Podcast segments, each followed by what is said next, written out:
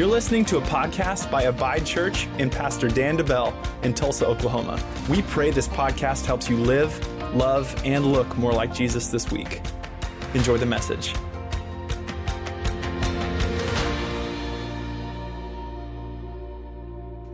Here's a great verse. Today I just I want to go through this pretty quick, give us a little time to, to pray. But today we're going to talk about prayer and the importance of prayer, the power of prayer. And I love this verse in James 5:16. Here's the amplified version. In this verse we don't hear the first sentence of it very much. Everybody quotes the second part of it, the second sentence, but you don't hear the first part too much. Here it is. James 5:16 amplified. Therefore, confess your sins to one another, your false steps, your offenses, and pray for one another that you may be healed and restored. The heartfelt and persistent prayer of a righteous man or believer is able to accomplish much. When put into action and made effective by God, it is dynamic and can have tremendous power.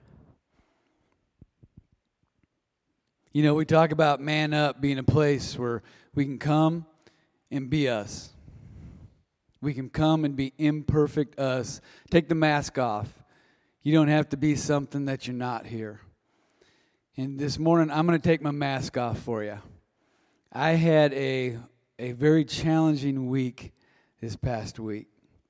Had a, but I have some great testimonies through it of the power of prayer. So I have a few stories to tell you this morning. But, you know, uh, this past week, a little over a week ago, one of Helen's cousins, 61 years old, young guy, just like me, right? Way too young. Heart attack, aneurysm, out mowing his yard, died. He leaves behind a wife, kids, whole slew of little grandkids. I think the oldest one was seven or eight, and they're just stair step right on down to a little one. Family, heartbroken. Heartbroken. And so uh, Monday morning, we take off for uh, Iowa. That's where the service was going to be. And, and we take off. And, you know, and Helen, you know, this is her cousin. Uh, Tim was a friend of mine. Uh, they were more like brother and sister, Helen and Tim. And a little bit about Tim. He was one of those bigger than life people, just outgoing. Here's his, here was his job. For you guys that hunt, you will love this. He was president of public relations for Mossy Oak. So, what was his job? He took guys hunting, celebrities, big shots, big wheels, influential people. Uh, but that was his job. That was the majority of his job. That's what he did. And it was so cool at the funeral, there was at least 50 Mossy Oak employees that attended the funeral and they were visibly shaken and sorrowful over his death and him not going to be there. And you know, Tim, he never claimed to be a Christian, he never claimed to love the Lord. He was a good Catholic. He was a good Catholic and did a lot of things for charity and, and all those things. But the impact he had on people was incredible. And man, it made me examine myself. But I thought, look at this guy. Look at the impact he had. And you know, with a Catholic funeral and things, you know, they always have the wake. Well, the wake was on Monday from 2 p.m. to 9 p.m. So we get there kind of later in the day because it took us, what, about 10 hours to get there. And we get there and we come into the wake and we start greeting the family and loving on the family and praying with them and and trying to give words of hope and comfort and love. And all of a sudden, one of Helen's cousins, Julie, 59 years old, comes running up to us. Running. And her face is all lit up. And I'm thinking, boy, she hasn't been drinking, has she? Has Julie been been hitting the bottle already? You know, is there a, a bar somewhere that I haven't seen yet? Or, but that was my first reaction. Has Julie been drinking? She ran up to us She grabbed us both. Okay, now, raised in Catholicism, right? Went all through the classes, did the right thing at Mass. You don't miss Mass. We can learn some things from Catholics about being faithful to church. Hmm? Boy, it's important. Julie runs up to us, grabs us. Her face is all lit up. Her countenance has changed. She's not the same woman. And she said, I'm a believer. She said, I got saved. She said, I know what you guys believe. I, I, have watched you over the years. I know that you guys are believers too. 59 years old. Here's how it happened uh, Julie is a, the deli manager at Hy-Vee food stores up in Iowa. I, I don't know, you got to go north to run into the Hy-Vee food stores, but they're great. Worked with a Baptist person. And she said that little Baptist loved me to Jesus. Didn't push me, didn't shove me, didn't, didn't condemn me. But one day, in the aisle of Hy-Vee, that Baptist looked at her and said, Julie, what are you waiting for? Julie, what's taken so long? Why? And Julie said, I give up. Right there, the aisle of Hy-Vee said the prayer. She became brand new Julie. Because somebody cared, somebody loved, somebody prayed. My wife, she got saved in 1977, shortly after we met. She started praying for her family. Here's how she prayed for decades 1977, that was a couple years ago, right? And she realized after being a Christian for two or three or four or six months that, you know, she was all excited. She wanted to tell everybody in her family about this new thing. Both Julie and Helen said when they first heard about it, it's just too easy. That's too easy. That's just way too easy. There's got to be more to it. Don't we have to take classes? Isn't there something we ha- a book we have to read about it? Here's what Helen prayed for decades. She said, Lord Jesus, I pray over my bloodline. My bloodline. Over everyone I'm related to, whether I know them or not. But she said, I pray over my bloodline that you will bring laborers and people into their life to show them you. Because you know, a lot of times with your family, when you get saved and you're different, they look at you like, yeah. Helen's mom, when she got saved, her mom gave her a little booklet on cults. This is a cult, you know. And here's a little booklet. You need to read this, honey girl. Because you, you don't want to go down that road. And she realized very quickly that she probably wasn't going to lead her entire big, huge family to Jesus. But other people were going to come into their life. And she prayed it for decades. And now she's starting to see the fruit. Julie, at 59 years old, is brand new. The power of prayer. But I loved what she said to us when she ran up to us. She yes, I'm a believer. I'm saved. I, I know you guys are too. And then she said this She said, Tell me everything you know about Jesus. She said, Send me everything you know about Jesus. Your favorite scripture. I said, Have you been watching The Chosen? If any of you haven't been watching The Chosen, you need to get saved and watch The Chosen, okay?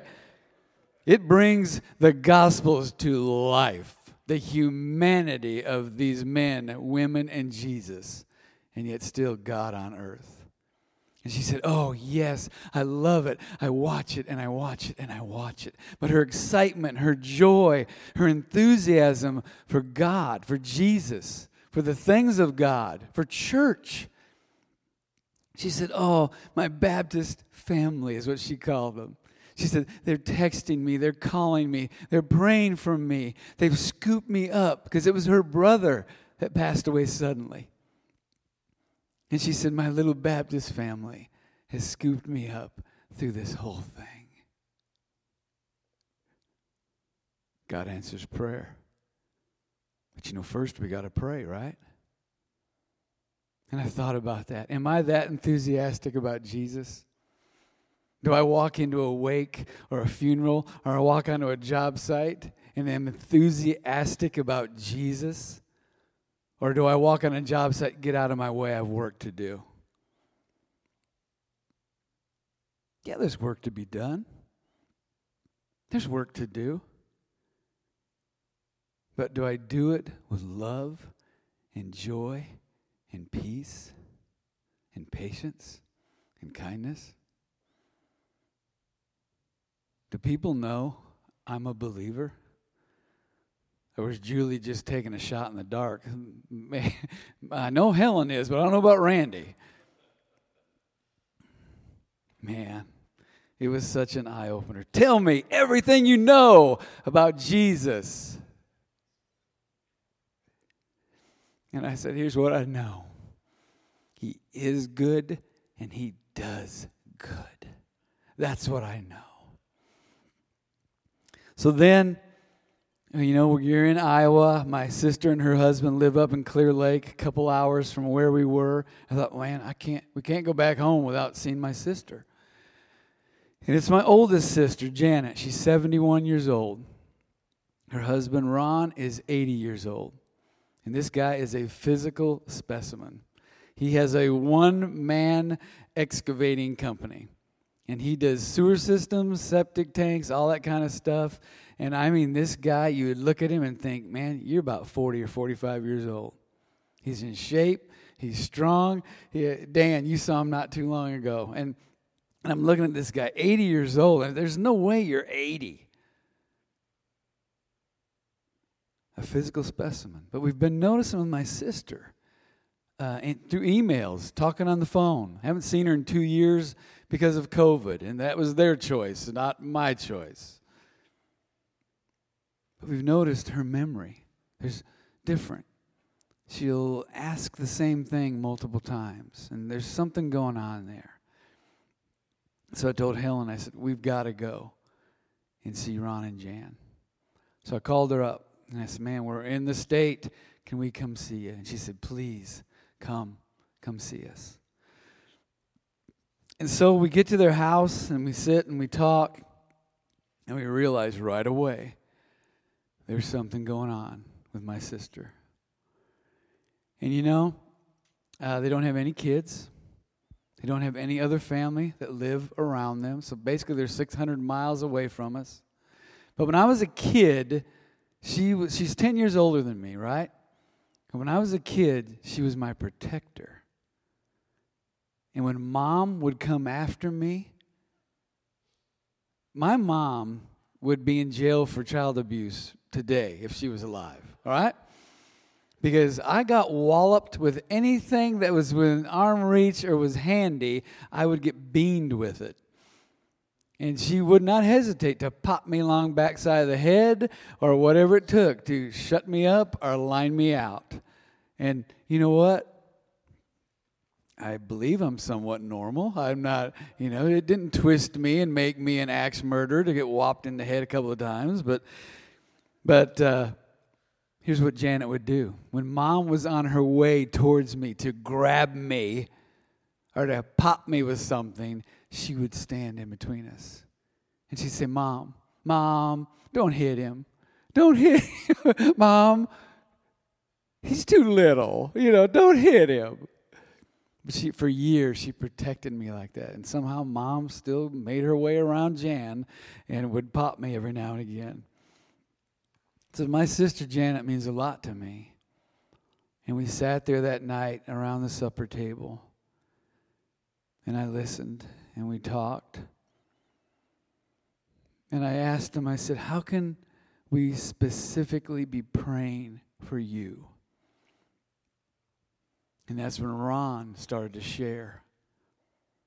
Because we could tell the, you know, it used to be you'd go to visit Ron and Jan, and the house was perfectly clean. And she'd bake and make all these special little treats. Whatever your favorite thing was, it was there in piles. Meals, big, beautiful meals. And all that's changed. And she's struggling right now. And Ron is struggling. I saw it on him. Ron looked back at me and he said, Well, Jan is, is struggling right now with some memory issues. And so Ron is still working all day and trying to clean house and help when he can and take care of her and all these things. And I said, Well, I said, We're going to lay hands on you tonight and we're going to pray for you.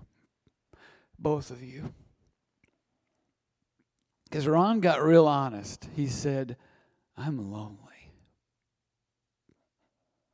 And to look at him and to listen to him, you'd never know it because he's a big mouth guy. He walk, we walk into a restaurant, and everybody in Clear Lake, Iowa, knows Ron. Everybody knows him.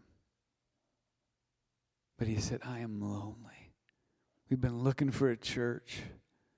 And he said, We're looking for a church family. And he said, I'm just lonely. So, man, we, we stood up and we anointed them with oil and we laid hands on both of them and we prayed over them. And I can't wait to see how God answers these prayers. But all week long, here's what I've struggled with they don't have anybody.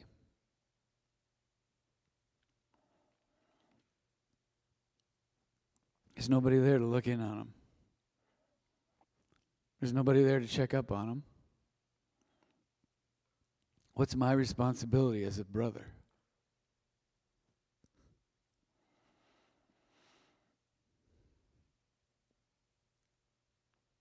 I don't know.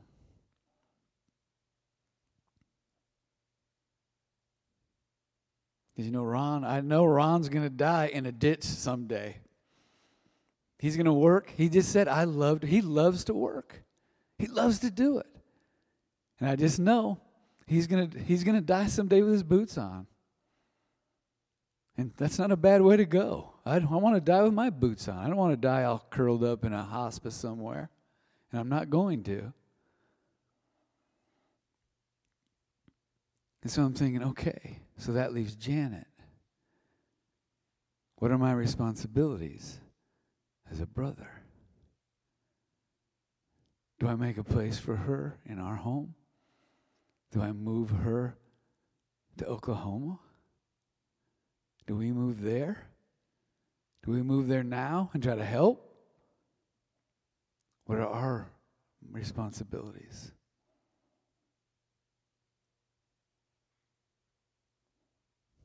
We pray. Don't have all the answers, don't know all the answers. But all I know is I'm supposed to be there for her and help her in any way I can. So, yes, it was one of those weeks. Got home uh, Thursday evening, exhausted, tired. I felt like I had just given out everything I had to give. And it's just, man. And I'll be honest with you. I, I had my, I had a little pity party this week. That was really a big pity party. I have seven guys every morning that I send a text to, scripture.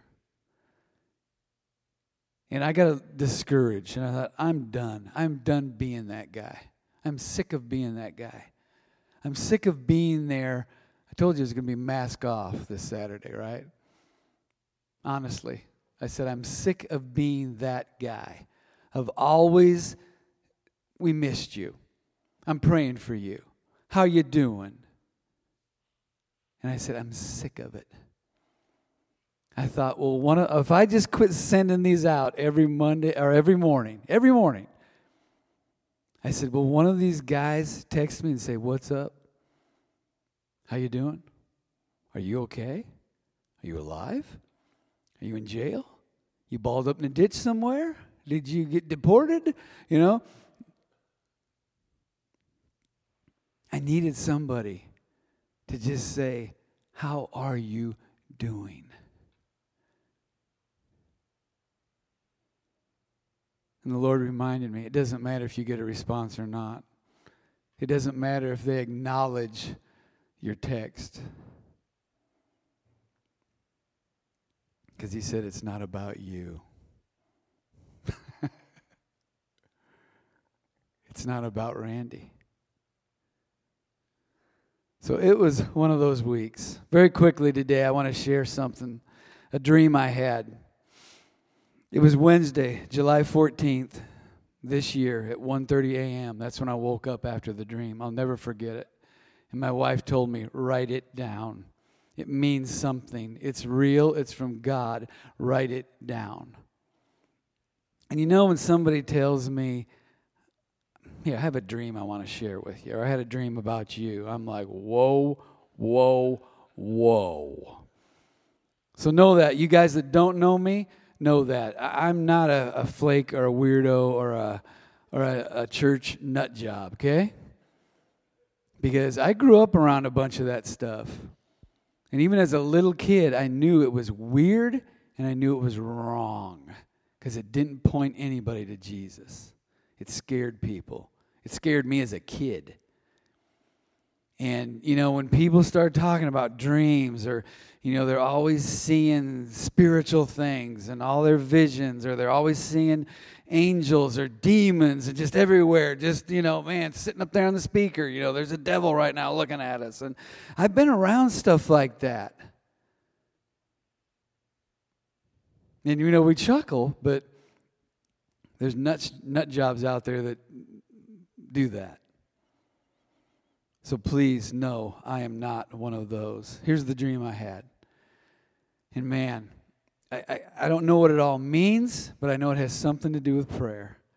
That I do know. And so I wrote it down. So here's this dream. We're watching this young man get water baptized. It's me and Helen, my sons, my family, some of our Abide Church family. We're standing watching this young man get water baptized. And it's like, then there's two guys in the tank. It was a big old tank. There's two guys in the tank with this young guy. This kid is maybe 15, 16 years old, uh, blonde hair, blue eyes. And for me to even remember this dream is a miracle of God.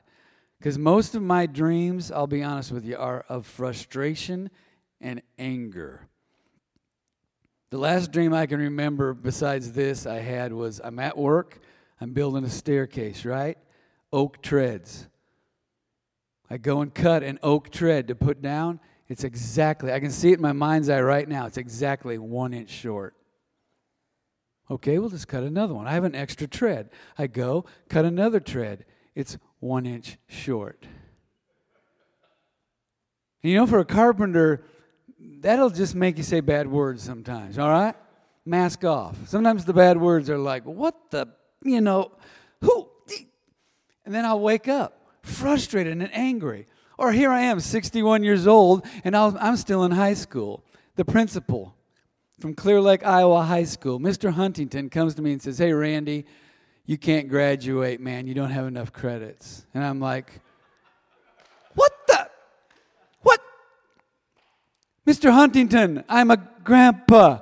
I'm 61. I don't need your stinking diploma. And then I wake up mad, hateful, bitter towards Mr. Huntington, the principal. Those are my normal dreams. I don't know if you're falling, then big jerk and you wake up or whatever. All right. So this young man, he's getting baptized. He's getting dunked. Two guys in the tank with him are just faceless, don't know who they are, have no impact that I know of on this story. So they dunk this kid, and he comes up out of the water and he is hooting, hollering, praising God. uh, fist pumping. It is like he just scored a come from behind winning touchdown to win the Super Bowl. That's the way this kid is celebrating as he comes up out of the water. And you know, me and my big mouth, I'm standing there watching this. You know, this is the dream. And I'm standing there watching this. And finally, I just say, What? What? Why are you so excited? What, what happened? Why are you, what? what? What? What's going on here? And here's what this kid said He said, For the split second that I was underwater, this is what I saw. I saw my earthly father talking to my heavenly father, talking to God. And they were talking about me. This is this young kid talking. And he said they were laughing, they were crying at times, and they were saying things like this This door right here needs to be closed. He doesn't need to go that direction right now. But this door over here it needs to be opened. Because now is the perfect time for that to happen. He needs to take steps through that door right now. And then they'd say things like this well, well, this window, this window of blessing over here, it needs to be opened up, not a crack, but flip that thing wide open. It needs to be wide open so you can see God's blessings now on this earth. And on and on they went. He said, I kept seeing my earthly dad, my heavenly dad, laughing and talking about me, planning. They were planning things for me. And then he said, All of a sudden, I saw God the Father and my earthly father. They started to build a stadium of red brick. Of red brick. And he said this stadium was huge. It held hundreds of thousands of people. You know, over in other countries in Europe and stuff, they have these massive soccer stadiums that hold 100,000 people or more. But he said it dwarfed those stadiums. It held hundreds of thousands of people. And this kid said, he said, he, he looked at God and his dad, and he said, What's the stadium for?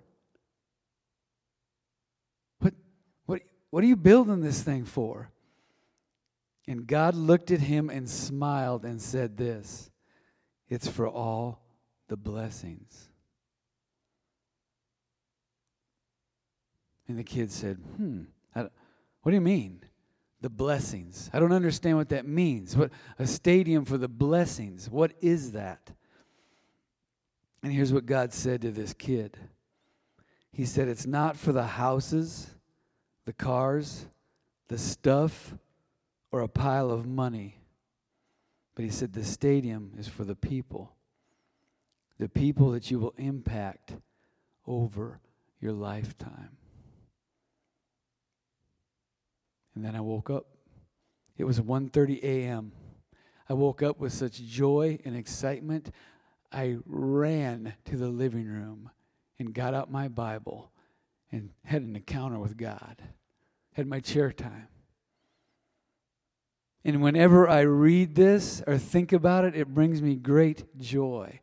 And I thought about it. God has just been showing me little bits and pieces of kind of what it meant. But for me, this dream was a picture of the power of prayer. The prayers of an earthly father for his son and the Heavenly Father. And you might say, well, man, my dad doesn't know the Lord. My dad's not even alive. But you can be that earthly father.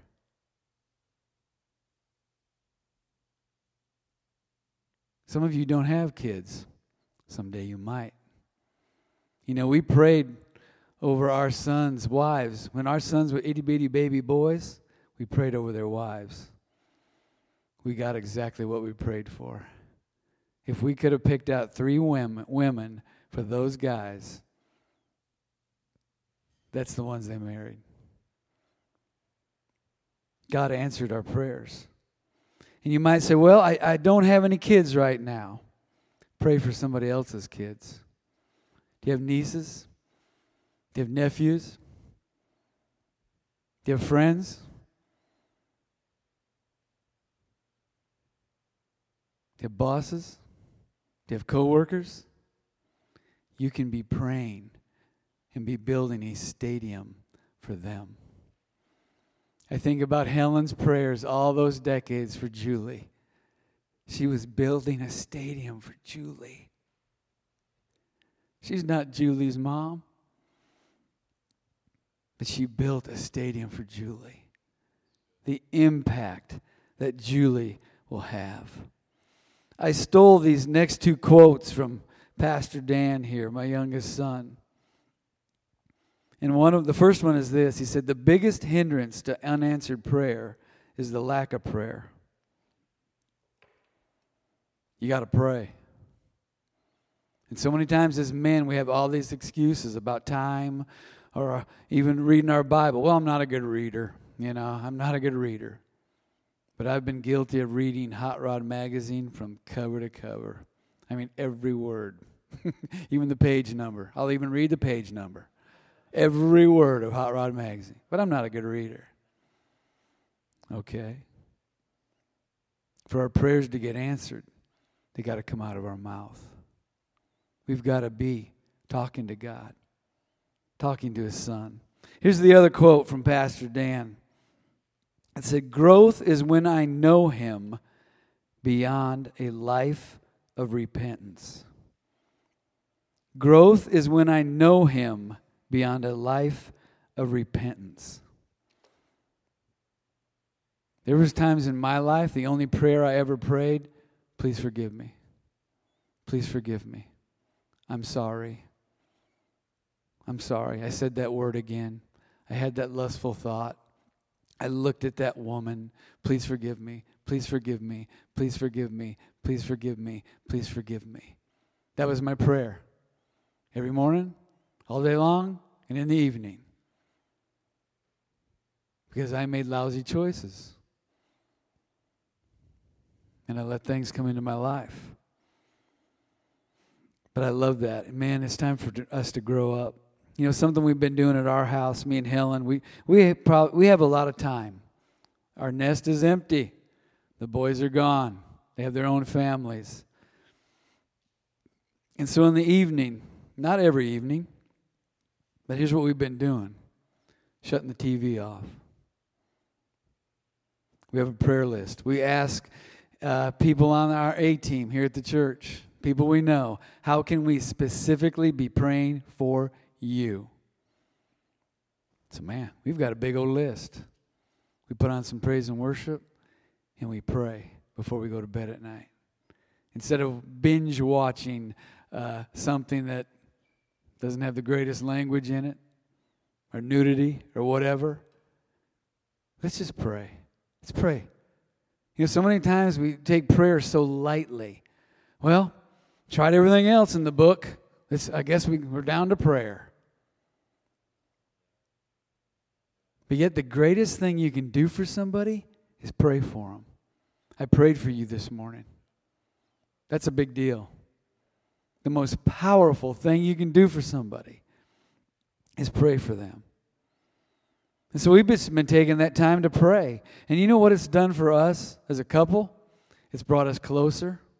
It's brought us more in love with each other, more respect and honor for each other. But then when we go to bed at night, you know what it's given us? Great peace and great sleep. Crawl into bed, the second my head hits that pillow, I'm done. I'm gone. I don't fret about tomorrow. I don't think about all the check boxes I have for tomorrow and what I must get done tomorrow. Peaceful sleep. And we wake up refreshed, happy. I don't wake up, oh man, my shoulder. oh, my knee. Oh man. God has healed us. The power of prayer. I have one quick story, and then i am going to be done here. Before uh, Pastor Dan when he was getting ready to go to uh, Lee's Summit to start home church. Was that three years ago? Four years ago. He had resigned from his, from his position at another church, and they were preparing and getting ready to move. And I knew money was tight. So I said, Hey, come on out and mow, mow our yard once a week. Got three acres, and he's an expert at mowing and trimming. He, I mean, it's excellent the way he does it. He had a lot of experience doing that. But I said, Come on out. I'll pay you a top dollar to mow our yard and trim our yard. So he'd come out and do that.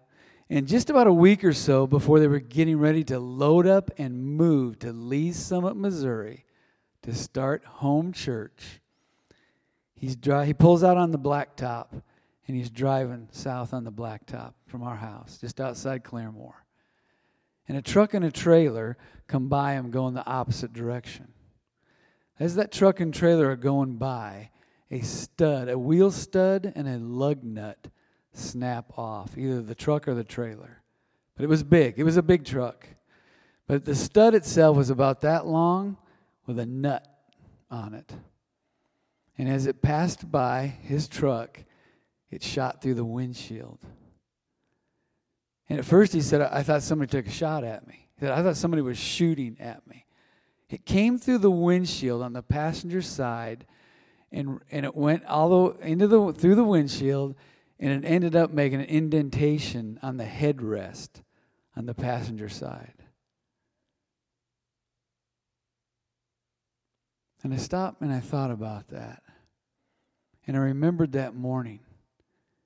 You know, the enemy wanted to kill him before he went to Lee's Summit, Missouri to start a church and leave a young wife and a young son in an unfulfilled God given dream, destroyed.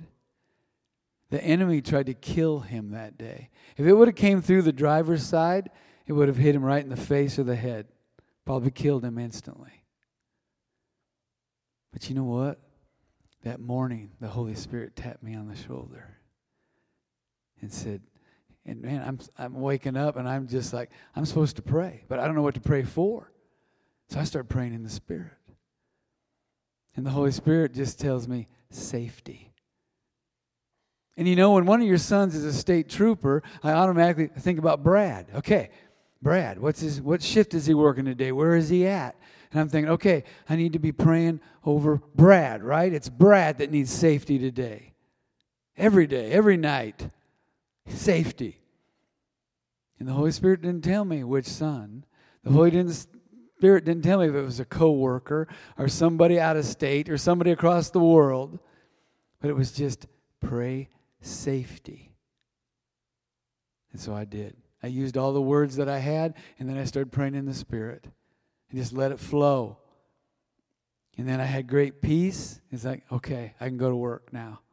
I have great peace. I prayed. I was obedient. And then that afternoon, he calls me up and he tells me what happened. And a lot of people, when they hear that story, it's like, oh, Randy.